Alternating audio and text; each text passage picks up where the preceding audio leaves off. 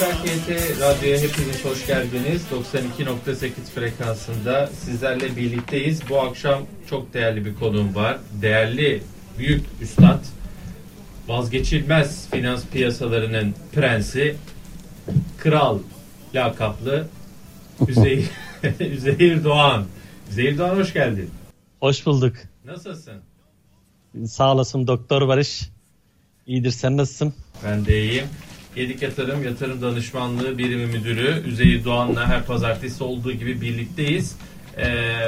Hoş geldin bir kez daha. Değerli, hoş bulduk, hoş bulduk. Bizi şu an Twitter'dan izleyen ve YouTube'dan izleyen değerli izleyicilerimize de selamlarımı ve sevgilerimi iletmek istiyorum. İstanbul'da bilmukabele şu dakikalarda %58'lik bir trafik söz konusu.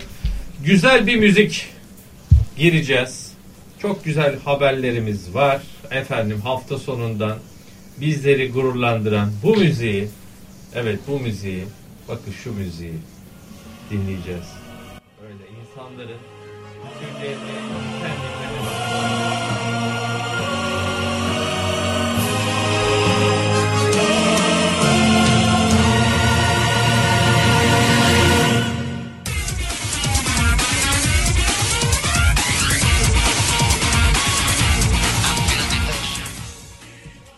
evet, Anadolu Efes'i efendim Avrupa şampiyonluğu için, Euro Lig şampiyonluğu için kutluyoruz. Basketboldaki gururumuz Anadolu Efes hakikaten Avrupa'nın liderliğine dün akşam oturdu. Barcelona'yı yenerek Euro Lig şampiyonu, Kırşehir'den Euro Lig şampiyonu oldu. Tüm takıma ve Koç Ergin Ataman'a tebriklerimizi buradan iletiyoruz. Hakikaten mükemmel başarı, hepimizin göğsünü kabarttı ve Avrupa'nın liderliğine oturdu Anadolu Efes'i ve bir kez daha Koç Ergin Ataman'ı tebrik ediyoruz. Harika bir başarı için. Yani girişte bunu ifade etmek istedim. Hakikaten tebrikler. Çok heyecanlandık ama neyse ki nihayetinde güzel bir sonuçla geceyi kapattık diyelim. Tüm Türkiye'ye armağan olsun. Şimdi Üzeyir Hocam, yeni haftaya başladık. Piyasalara döndüğümüzde bu arada değerli izleyicilerimiz, dinleyicilerimiz bizlere katılabilirler dilerlerse. 0212 255 5920 canlı yayınımızın telefonu. 0212 255 5920'deyiz. Nasıl bir gün? Ne var bugün? Ne var ne yok? Tatsız, ha? Tuzsuz. Haber yok. Bir büyüme var ama o piyasa için hani geçmiş bir veri sonuçta. Aynen öyle. Şey, 2 ay geçti üzerinden bir çeyreğin. Yani çok şey değil. Piyasa beklentisine de biraz üzerinde ama paralel diyebiliriz. Yani 6.4 bekliyordu piyasa. Bizim beklentimiz de 6.7 idi. %7 geldi. Yani beklentinin biraz üzerinde. Elbette olumlu bir veri baktığımız zaman büyüme tarafında işten canlanıyor olması. Ama diğer taraftan bu ilk çeyrek büyümesine de aldanmamak lazım. Yani burada ciddi bir baz etkisi de var. İkinci çeyrekte de belki kısmen bazı şeyleri göreceğiz yavaş olsa bile. Ama üçüncü ve dördüncü çeyrek biraz daha düşük büyümelerle geçiyor olacak. Ama bu yıl büyüme tarafında problem yok. Yani bizim asıl sıkıntımız 2021 yılı içerisinde büyür müyüz, büyümez miyiz? Büyüme 4 mi olur, 5 mi olur, yoksa 6 mı olur? Yani piyasanın ben buna çok baktığını zannetmiyorum. Yani 2021 yılı için bana kalırsa önem derecesi en düşük verilerden bir tanesi. Burada özellikle enflasyon, turizm sezonu ile ilgili endişeler nedeniyle cari açık. Yani bunlar bana kalırsa daha önemli veriler ve piyasanın da biraz reaksiyonları buraya olacak. Özellikle de enflasyon tarafına, özellikle Perşembe günü bir rakam açıklanacak ama bu rakam Nisan ayı, daha doğrusu Mayıs ayı hani... Tahmin yapman da fiyat toplaman da zor olduğu bir aydı. Ne gelir? Nasıl sapmalar görürüz? Bunu tahmin etmek gerçekten zor. Ama sonrası için özellikle Haziran ayı enflasyonu belki bu noktada biraz daha önemli olacak. Bizim için öncelik o tarafa kaymış olacak. Dediğim gibi çok da büyük bir etkisi de olmadı piyasada. Veri açıklandığında bir miktar borsa olumlu yansıdı. Kurlarda bir miktar geri çekilme gördük ama doğrudan veriyle ilişkilendirmek belki çok doğru değil. Daha doğrusu bugünkü kurlardaki hareketleri belki çok kalıcı bir trend olarak değerlendirmemek mümkün değil. O nedenle ben hani çok keyif almadığımız bir gün. İşlem hacmine de yansıdı bu zaten. 13 milyar TL'lik bir işlem hacmi var. O da oldukça sıkıcı bir gün olduğunu gösterir. Elbette yani daha önce bu piyasada işte 30'lar, 40'lar, 50'ler gözüküyordu. 50 mi? Şaka yapıyorsun. Evet, gördüğümüz günler vardı. Hatta daha fazlasını gördüğümüz günler de vardı. 50 milyar TL. Evet, şu an 13 milyar TL işlem hacmiyle günü kapatmış olduk. Burada şey de var yani sadece bizdeki şeyler değil. Mesela bugün Amerika, Avrupa, buralar daha doğrusu Amerika, İngiltere, Avrupa derken kapalı. Biraz onların da olumsuz etkileri elbette var. Yani piyasanın genel üzerindeki Amerika ve İngiltere kapalı değil mi bugün? Aynen. Onların da etkisi söz konusu. Yarın bakacağız işte hem o piyasalar açıklanacak. Biraz onun yurt dışı piyasalarının açılmasıyla beraber kur hareketlerini görüyor olacağız. Piyasaya belki bir miktar likit de gelecek, onu görüyor olacağız. Artık yarına nasip diyeceğiz. Peki 0212 255 5920 0212 255 5920 canlı yayınımızın telefon numarası. İlk telefonla başlayalım. Altan Bey iyi akşamlar. İyi akşamlar Barış abi, Üzeyir abi, kolay gelsin, iyi yayınlar. Sağ olun, nasılsınız? Teşekkürler, siz nasılsınız? Çok teşekkürler, buyurun. Vallahi severek izliyoruz Barış Bey. Biliyorsunuz ekonomik görünüm, küresel piyasalar. Akşamları çocuklarla bile izliyorum yani. Sizi gerçekten çok beğenerek izliyoruz. Gerçekten mi? Evet. Bazen çocuklarla bile açıyorlar, bakıyorlar. Benim ufak çocuk var. Diyor ki euro ne kadar olmuş baba diyor. Bakıyor böyle fiyatlara falan. Eurocu böyle mu? Severek izliyoruz. Abi bir toplumu zehirledin ya. Baksana Allah aşkına. Allah alttan gelenleri de zehirliyorsun. Yok zehirleme değil Üzeyir abi. Kesinlikle zehirleme değil ya. Barış abi biz çok seviyoruz gerçekten. Ya ne severek yapalım? İzliyoruz. Mafya dizisinde mi oynayalım hocam ya Allah aşkına? Çocuklar yani. 3 yaşında gözlerini para euro. Evet öyle oluyor. Evet, buyurun. Benim kız şimdi, geçen şey diyor, benim bana 10 lira veriyor. 10 dolar ver diyor. Ne diyor senin kız? Benim kız bana geçen gün bakkala gitmek istiyor. Buradan bir şeyler almak istiyor. Veya 10 lira ver diyor. Yoksa da 10 dolar ver diyor. Helal. O çözmüş işi. Buyurun Altan Bey'in sorunuzu alalım efendim. Ya şimdi Üzeyir abi daha önceden bizim bir sodamız vardı. Daha sonra biz bu sodayı aldık şişeye koyduk. Yalnız şişede böyle daha mı kötü oldu? Yani tam anlayamadık.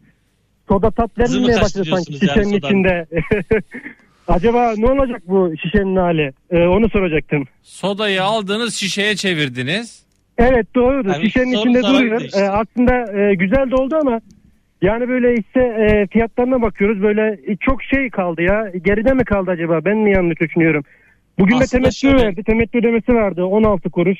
Yani acaba bu yatırımlardan dolayı mı böyle çok düşük bir temettü miktarı yani? Soda gibi, şişe yani, gibi firma için. Peki aynen, soralım. Uzun vadeli belki yatırımların orada etkisi vardır. Temettü gerekçelerini görmedim ama şunu söyleyeyim. Yani temettü verimliliği düşük. Yani 16 kuruş bir şey değil bu hisse için. Ama şunu da söyleyeyim. Kötü de olmadı. Yani aslında piyasaya baktığınızda Ocak ayından sonra yerinde sayıyor. Hatta gerilemeler var. Soda zirvelerine yakın seyrediyor yani bu dönemdeki. Bence kötü bir performansı yok. Daha iyi bir performans sergileyebilir mi? Ben kesinlikle orta uzun vadede çok daha iyi olacağını düşünüyorum.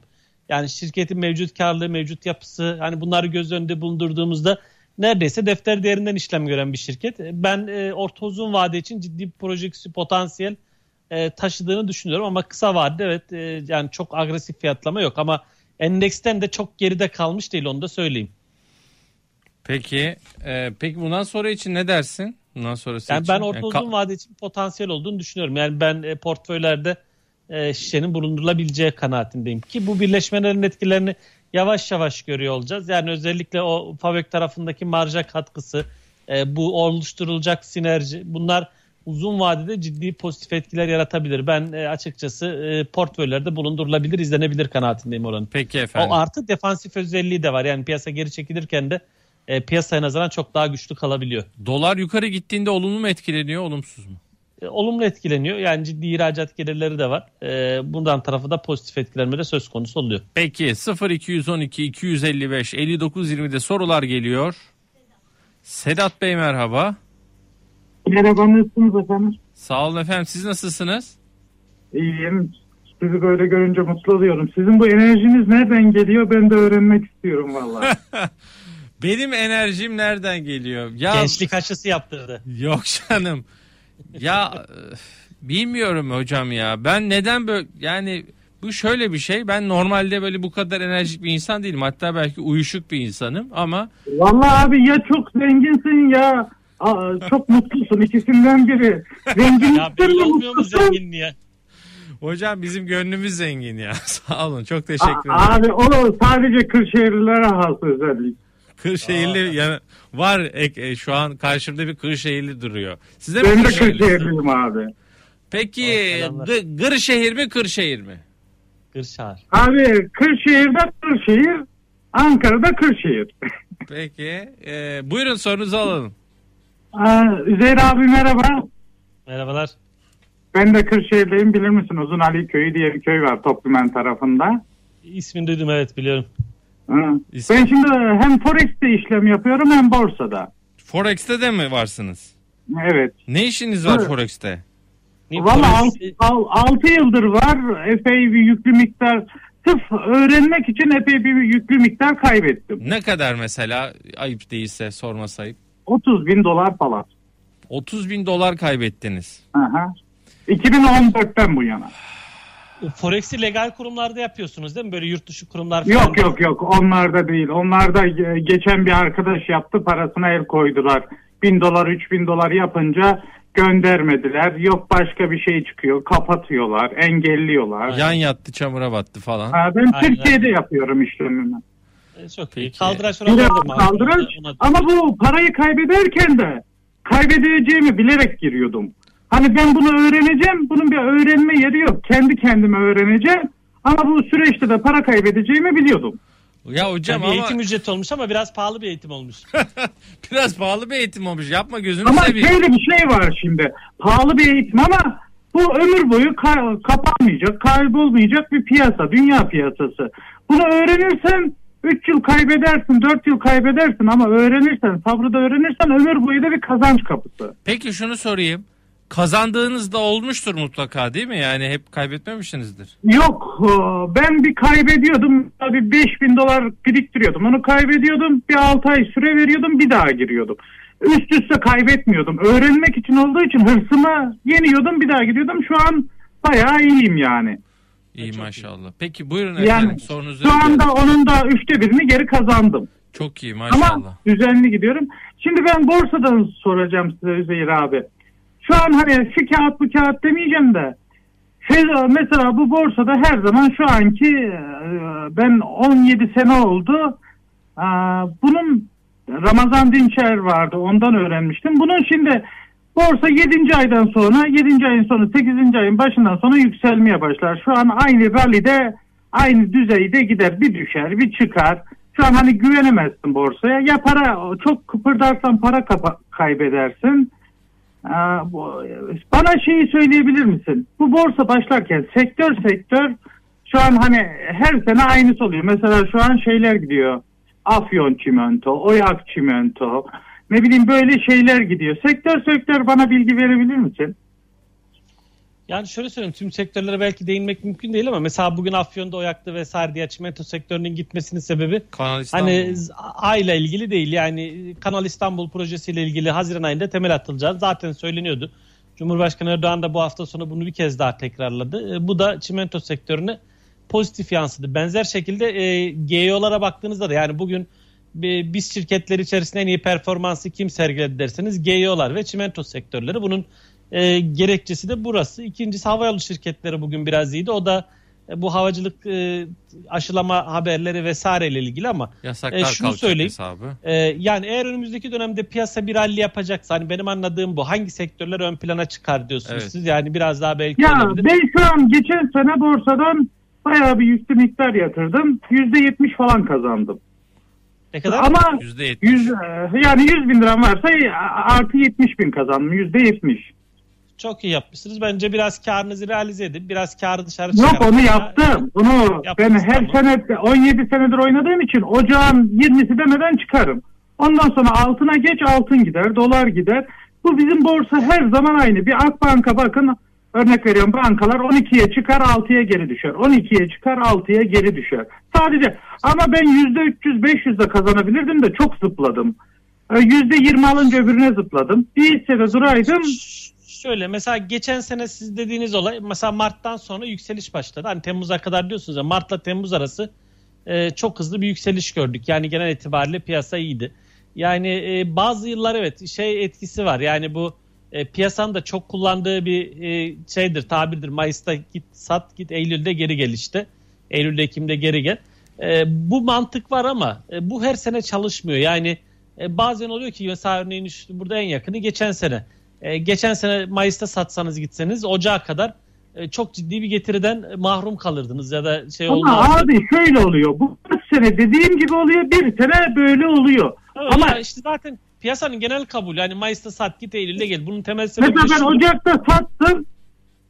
Gene hani borsada durdum da Ocak'ta mesela o karımın tümünü aldım. %70'in 70 kısmını aldım. Bir eve yatırdım. Evet. Ama hani bir hissede duraydım daha iyiydi. Şu an bakıyorum mesela teknik olarak. Çoğu hisse alış noktasında. Trade çizgisini, Fibonacci'yi çiziyorum. Ne bileyim başka tobosuna, obosuna bakıyorum.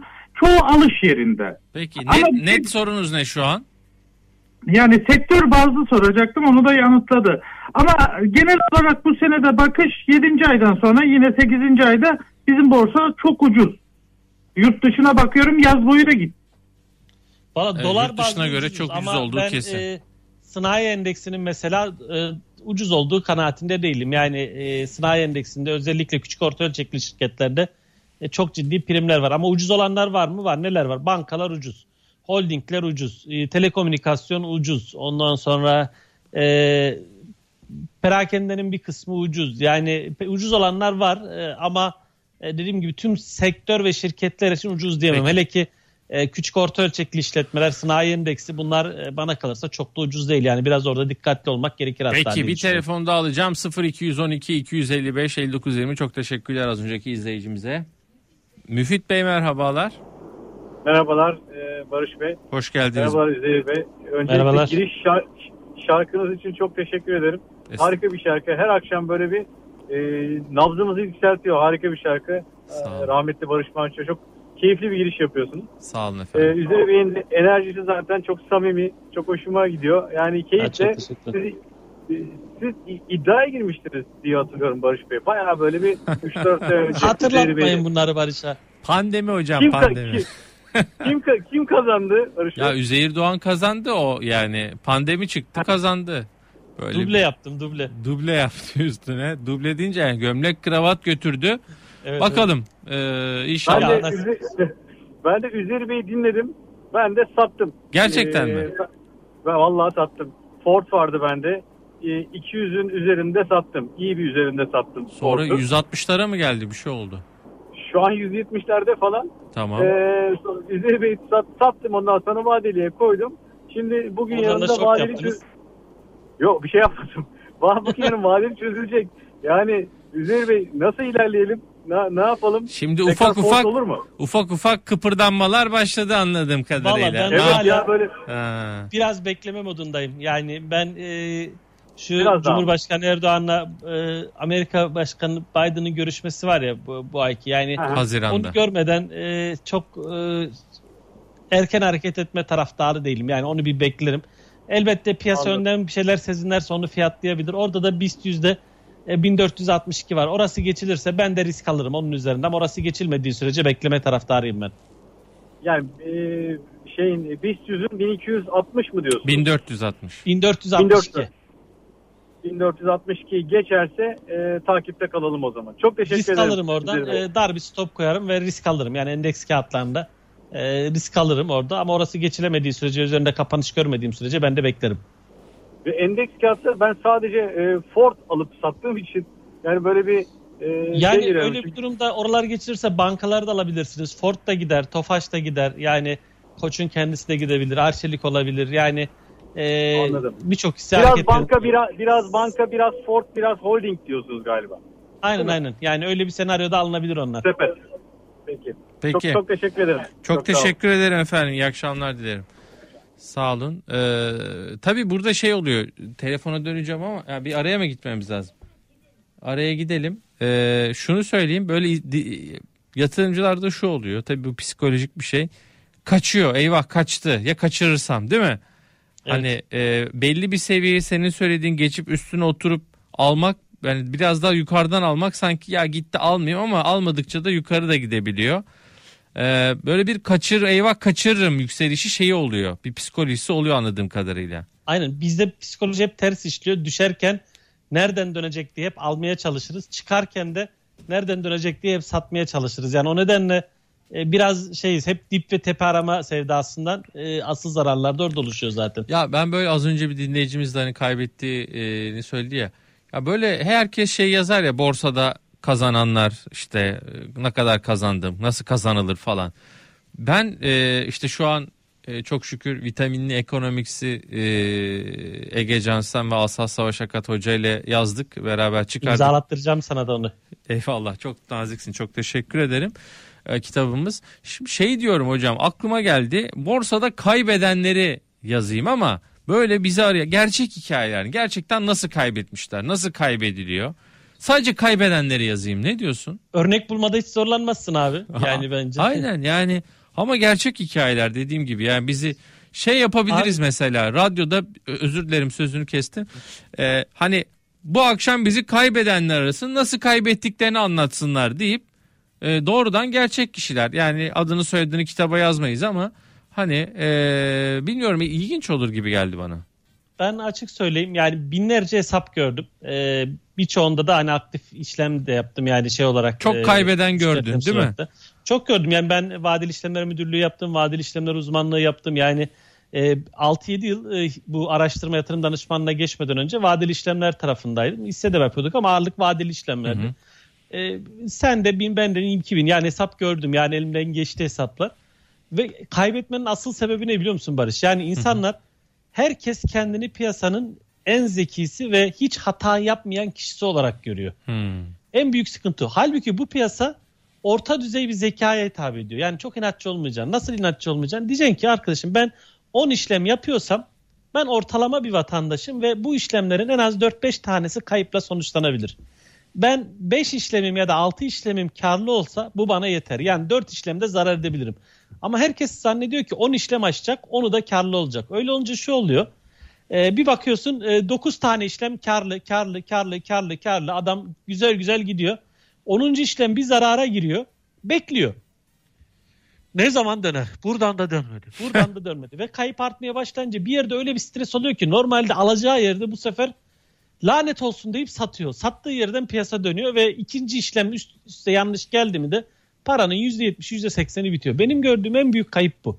Yani herkes hiç hata yapmayan yatırımcı olduğunu zannediyor. Yani işlem bazında karlı işlemlere bak, %70 %80 başarı var. Gerçekten bizim bireysel yatırımcı bu işlem bazında başarı oranı oldukça yüksek. Ama işlem bazında %70 strateji, başarı, bir tane zarar hepsini bitiriyor. Sıkıntı da o. Benim gördüğüm en büyük kayıp sebebi oydu açıkçası. Peki hocam. Bir araya gidelim. Aranın ardından 0212 255 5920'de sohbetimiz devam edecek. Efendim devam ediyoruz. Yedik Yatırım Yatırım Danışmanlığı Birim Müdürü Üzeyir Doğan konuğumuz. Sohbetimiz sürüyor. Sorularınızı yanıtlamayı sürdürüyoruz. Bu arada kabine toplantısı sonrası Cumhurbaşkanı Erdoğan açıklamasını bekliyoruz ama hala bir açıklama gelmedi. Onu da hatırlatmış olalım. Şimdi bir telefon var. Bünyamin Bey, iyi akşamlar efendim. Merhaba, iyi akşamlar. İzmir'den arıyorum sizi. Nasılsınız? Çok teşekkür ederim. İzmir'e selamlar. Buyurun. Selamlar. Çok teşekkürler. Üzeyir Bey, size de selamlar. Selamlar. Ben uzun zamandır kendi halinde bir yatırımcıyım ve bugünlerde riskli bulduğum 3 hisse senedini size sormak istiyorum. Bir tanesi İskenderun Demirçelik, bir tanesi Pegasus Hava Yolları. Bir dakika. Bir diğer hisselerden unuttum şu anda, siz konuşurken ben onu hatırlayayım. O iki tamam, İzmir Demirçelik ve Pegasus'u. Evet, ikisi o, üçüncüsünü de soracağım ama. Tamam, buyurun. İzmir Demirçelik'i şunu söyleyeyim, yani ben Demirçelik sektöründe en mesafeli durduğum hisselerden bir tanesi. Yani faaliyetlerinde çok başarılı değil. Yani bir de sektörde güçlü firmalar var. Ereğli var, işte Kardemir var, İskenderun Demirçelik var. Bunların faaliyetleri, gelirleri vesaire çok iyiyken hani burada macera aramaya gerek olmadığı kanaatindeyim. Yani biraz macera hissesi gibi geliyor bana. Ben genel olarak mali finansman gelişimde çok beğendiğimi söyleyemem. O nedenle hani diğer şirketleri değerlendirmeniz bence daha doğru. Yani son dönemde zaten çok ciddi spekülatif, hatta belki manipülatif diyebileceğimiz fiyat hareketleri de görmüştük geçen yıldan itibaren. O nedenle evet, ben farklı alternatifler daha iyi olabilir. Pegasus şunu söyleyeyim. Yani bu aşılamayla ilgili çalışmalar umut oluyor. Yani havacılık sektöründe bugün baktığınızda en azından yükselenler tarafında ilk öne çıkanlardan biri de havacılık sektörüydü. Bugün de o etki var. Ama genel itibariyle bu yaz da çok parlak geçmeyecek. Yani evet, bir miktar hareketlenme olacak ama yaz ayları yine bu kısıtlamaların olmasa bile yurt dışı önlemlerin ya da işte Türkiye yönelik turizmi tam anlamıyla açmamaların bir miktar olumsuz etkilerini göreceğiz. Bu açıdan ben havacılık sektöründeki yükselişler bence satış fırsatı oluşturmaya devam ediyor kanaatindeyim. Çünkü finansalların o 2019 verilerine ulaşması falan çok ciddi zaman alacak gibi gözüküyor. O nedenle ben biraz dikkatli ve temkinli gitmek gerektiğini düşünüyorum. Efendim, anlayamadım. Alış tarafında olmamak daha doğrudur diyorsunuz. Aynen. Son diğer hisse senedini de söyleyeceğim. Şu an aklıma geldi, iş yatırım. Aslında benim sepetim birazcık daha az risk, orta risk ve yüksek risk oluşturuyor idi. En az riski oluşturan da iş yatırım. Bir dolu yorumlanmışsınız. Çok teşekkürler. İzmir'e selamlar. Teşekkür ederim. Yani, iyi akşamlar. Orada biraz daha hani orta uzun vadede istikrarlı diyebileceğimiz bir yapı var. Geçtiğimiz dönemde çok sert bir düştü ve o sert düşüşün ardından da bence çarpanlar bazında biraz daha makul seviyelere geldi. Şu anda hani bir destek oluşturma, teknik göstergelerin hepsinde bir yukarı yönlü tepki verme eğilimi var. Ben hani portföyde şans verilebilecek nitelikte olduğunu düşünüyorum. Aşağılardaki bu geçtiğimiz aylarda gördüğüm, Mart Nisan'da gördüğü dip seviyeleri stop kabul edip 2.65-2.60 civarı bence mevcut pozisyonlar devam ettirilebilir. Yani biraz daha diğerlerine nazaran daha şey gözüküyor diyebilirim. Yani diri gözüküyor diyebilirim. Peki, bir telefon daha alacağım. 0212 255 5920'de. Osman Bey, iyi akşamlar. İyi akşamlar, merhaba Barış Bey. Nasılsınız? Sağ olun, teşekkür ederim. Siz nasılsınız, iyisiniz? Çok teşekkür ederim. Bayağıdır görüşmüyorduk. Evet, epey oldu. Evet. Görmesi de iyisiniz. Çok sağ olun. Teşekkürler, sağ olun. İyi akşamlar. Buyurun. Barış Bey, öncelikle siz biraz önce en çok kaybedenlerin sebebini sormuştunuz. Niye kaybettiklerinden. Ben örneğini vereyim. 3 senedir aşağı yukarı bu işin içinden %50'sini kaybettim paramın. Hı hı. Sabır, misal. Birinci sebep. Beklemiyoruz. Biraz sabırsızlık diyorsunuz. En başta birinci sebeplerden biri bu herhalde. Peki. Kağıttan kağıda atlama gibilerden. Evet. Bundan ümit yok deyip işin içinden çıkmak. Anladım. İşte basit almak gibilerinden en büyük sebeplerden biri bu herhalde. Buyurun. Çünkü çok çoğu zararına çıktığım kağıtlara bakıyorum şimdi. Aldığım yerin 2 katı 3 katı üstünde olan kağıtlar kalmış var. Biraz bekleseydiniz belki, değil mi? Evet.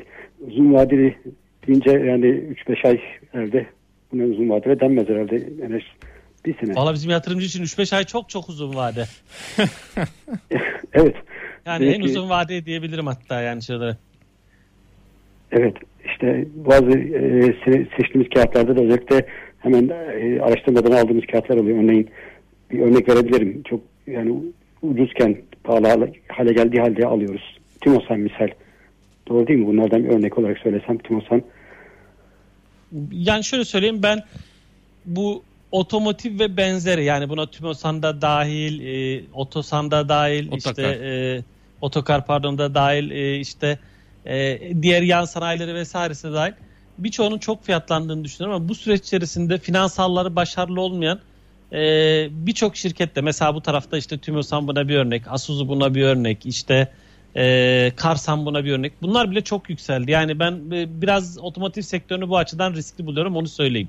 Evet. Bir de şimdi soracağım kağıtlarımdan holdinglerden ben sepet oluşturdum. Yani mesela Tümosan örnek. Örneğin İttifak Holding ucuz bir kağıt. Olmasına rağmen yine eninde sonunda bir o var. Uşak Seramik, bir de Odaş.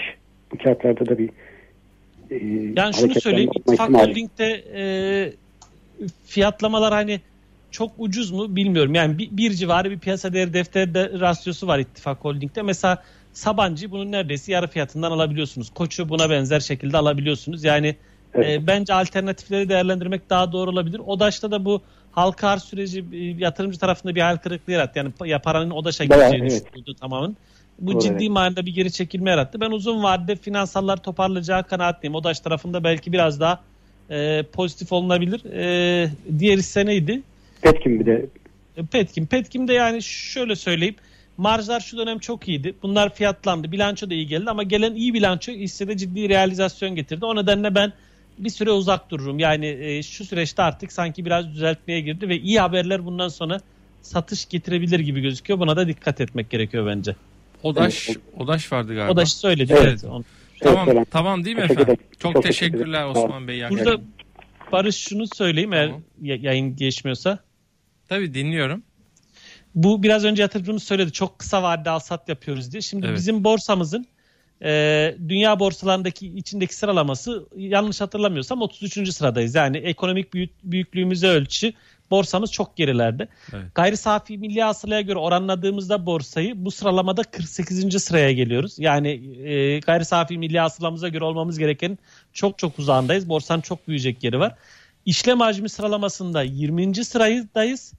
İşlem hacmi bölü piyasa değeri, borsanın piyasa değerine göre. Yani kaç defa devir ediyor yatırımcılar elindeki hisseleri. Onda dünyada bir numaradayız. Yani biz küçük bir pasta var ama küçük pasta sürekli değişiyor. Yani habire el değiştiriyor. O da bu belki kazançların sınırlı olmasındaki, kayıplarda ön plana çıkmasındaki temel etken. Anladım. Son bir telefon. Özgür Bey iyi akşamlar. İyi akşamlar Barış Bey, iyi akşamlar Üzeyir Bey. Nasılsınız? İzmir'den selamlar. İzmir mi? Evet, selamlar. İzmir'e selamlar. Ya İzmir bizi çağırıyor Üzeyir hocam bak valla. Valla bekleriz her zaman. İnşallah. Buyurun. Şimdi ben geçen Haziran gibi yani Mayıs sonu Haziran gibi Erdemir aldım. Hı, çok güzel. Ve çok iyi kazandım, çok yani, güzel. Müthiş hareket. Yani hayatımda görmeyeceğim bir şeyi kazandım meblağ olarak. Hem de Erdemir gibi yani illa uçup kaçan hisselere gerek yok. Aynen. Şimdi orada şunu takip ettim. HRC fiyatları Çin vadeli geliyor her hafta. Türkiye HRC fiyatları geliyor. O yükseldikçe kalmayı tercih ettim. Yükseldikçe kalmayı tercih ettim ki doğrusu yani beklememdeki en büyük etken oydu açıkçası. Yani her hafta veri gelmese ben kalmazdım o kadar. Kaldım. Çok da güzel para kazandım. Neden çıktım? Yalın beni korkuttu. Yellow. Yani ağzından faiz oranları çok düşük kelimeleri işte varlık alımlarını azaltabilme gibi bir şey kaçırdı ağzından. Daha sonra düzeltti ama toparlamaya çalıştı. O bir kere Pandora'nın kutusu açıldı. Kaçtım vadeliye. 20.32'den sattım. Orada bir ağzından kaçırdı. Vadeliye kaçtım. Şimdi şunu soracağım Üzeyir Bey'e. Varlık alımlarını azaltması, faiz arttırımı Fed'in sürekli söylemleri risk iştahını azaltır mı? Bizim gibi azaltır. Ülkelerde. Çok net azaltır. Hele ki bizim tarafta çok çok daha azaltır. Yani Mayıs 2013'ü hatırlıyorsunuzdur. Hatırlıyorum aman. Biz şu anda yani o denli inşallah kötü olmaz ama çünkü yavaş gelecek bu sefer kademeler belki onun şey olacak ama ilk süreç başladığında gelişmekte olan ülkelerin hepsi olumsuz etkileri bunlardan da borcu yüksek olan, cari açığı yüksek olanlar enflasyonu yüksek olanlar çünkü faiz tarafında da hassasiyet artacak daha olumsuz etkilenir. Biz burada maalesef bu üçlüde de ön sıralardayız. Hem cari açık hem enflasyon hem de faiz tarafında borç tarafında bu açıdan ciddi olumsuz etkileniriz. Evet. Ben o yüzden kaçtım çünkü DAX endeksi şu an diplerde dolar endeksi ama ona rağmen bizim dolar kurumuz tahir seviyelerde. DAX yani sektörlerde de DX'i dolar endeksi. Evet. Dolar endeksi evet. Dolar endeksi yukarı çıktığı zaman bilmiyorum bizim kur ne olur. Yani. Ya şunu söyleyeyim ben mesela bu hafta istihdam verileri açıklanacak Amerika'da. Bence enflasyondan daha önemli. Zaten enflasyonda yükseliş olduğunu herkes görüyor. Ama Fed'in iki hedefi vardı. Biri fiyat istikrarı, enflasyon, belli makul seviyelerde enflasyon oluşturmak. İkincisi de tam istihdamı sağlamak. Şu an tam istihdamdan uzak olduğu görüşü var. Enflasyon, istihdam verilerinin kötü gelişi var. Geçen ay hatırlayın istihdam verisi 4'te 1 gelmişti beklentinin. Bu ay örneğin beklentiler aşan güçlü bir istihdam verisi. Aha istihdam tarafında da canlanma var. FED tahvil alımını azaltabilir. Faiz arttırımları tekrar konuşulabilir diye ciddi manada dalga yaratabilir. Yani inşallah iyi bir veri gelmez. Yani Amerika tarafında, istihdam tarafında ama çok güçlü bir verinin gelmesi. Hele ki geçen ayın üzerine bir double yapması vesaire. Çok ciddi kaos yaratabilir piyasada. Bence kırılma noktası olabilir. Bu nedenle Perşembe ADP, Cuma günü asıl olarak tarım dışı istihdam bence çok kritik olacak bu noktada. Peki. Kesinlikle. Şu an tek dinlediğim şey Fed'in FOMC tutanakları, ağzından çıkan sözler. Ona göre girerim tekrar borsaya, ben açık söyleyeyim. Sorunuz? Ben de beklemek istiyorum. Sorun buydu. Teşekkür ederim. Peki efendim, çok teşekkür ederim. İyi akşamlar. İyi akşamlar. Üzeyir Doğan sonuna geldik. Ne çabuk bitiyor seninle yayın abi ya. Rüzgar gibi geçti. Evet ya, masal gibi yayın oluyor. İyi bir şey değil ya, hayat hızlı geçiyoruz, hızlı yaşıyoruz, genç ölmeyelim inşallah. Allah korusun. Bir gün biri demişti ki bana hayat hızlı geçiyor, ne kadar çabuk hızlı geçiyor günler dediysen artık öbür tarafa doğru merdivenden inmeye başlamışsındır, dikkat et demişti. Gerçekten Allah hayırlı ömürler versin tabii her şeyden önce ama artık zaman hızlı geçiyor gerçekten. Ya böyle güzel bir şey vardır. Ali Poyrazoğlu'nun güzel bir sahne hikayesi vardır. Hepsini anlatmıyorum ama böyle işte tam sahnede şeye çıkacakken elinde bir ip vardır oyuncunun. Oyuncu Ali Poyrazoğlu'na döndürür ipi, böyle iki eliyle tutar, gerer uzunlamasına. Der ki bak bu benim ömrüm. Elinde de orada bir tane makas vardır. Makası alır böyle tak sonuna doğru bayağı bir az bir yer kalacak kadar keser. Al der bu da senin ömrün. Hastaneye çıkacağız sürede. Ali Poyrazoğlu çılgına dönen, öyle bir güzel hikayesi vardır. Hakikaten yani şöyle bir elimize alacağımız şöyle bir ip gibi düşünsek. Hani ne kadarını kestik, ne kadarı kaldı. Tabii ki bilemezsin ama bilmiyorum hani genel böyle beklentiler çerçevesinde tabii Allah hayırlı ömürler versin. Amin amin. Yani en önemlisi sağlık saatle. Çok teşekkür ederim. Ben teşekkür ederim. Hadi şunu bir izleyicimiz çok sordu. Polho çok sormuş. Polisan Holding. Cihat yani Bey ben, başından beri soruyor. Geçen haftalarda çok sorulmuştu. Ben fiyatlamaların çok sağlıklı olduğunu düşünmediğimi ifade etmiştim o zaman. Yani biraz güçlü hareketler vardı. Gitti geldi. Yani piyasadan da bağımsız hareketler de görebildik. Ben biraz hani nasıl söyleyeyim? İzlemede kalmakta fayda olur diye düşünüyorum. Yani çok ciddi manada alımı gerektirecek yani bir teknik toparlanma, bir talep görmedik. İşlem hacmi çok sınırlı seyrediyor son 2-3 aylık dönemde. O nedenle ben beklemeyi tercih ederim. Elde pozisyon olan için de şu geçtiğimiz ayki dip seviyeler 2.70'ler civarı. Orayı da stop olarak izleyebilirler. Yani en azından elde varsa yatırımcının burayı stop olarak izleyebilir. Ama yeni alım için bir işaret vermiyor bana kalırsa. Üzeyir Doğan çok teşekkürler bir kez daha. Ben teşekkür ederim. Ağzına sağlık. İyi akşamlar diliyoruz. Akşam 21'de ekonomik görünüm var. Şeref Oğuz Abdurrahman Yıldırım, 22'de küresel piyasalar, Recep Atakan'la Murat Salar bizlerle olacak. Haftaya yine bu arada haftaya ben yokum hocam. Kısmet olursa izin. Ben de yok. Aynen. Kısmet olursa izinliyim. Şimdiden söyleyeyim sana. Öbür hafta inşallah. İyi tatiller abi. Eyvallah. İnşallah öbür hafta görüşürüz, buluşuruz. Kendine çok dikkat et. Dünyadan fotoğraflar at bize de. Eyvallah. Hadi Allah'a ısmarladık. Hadi görüşmek üzere. İyi akşamlar.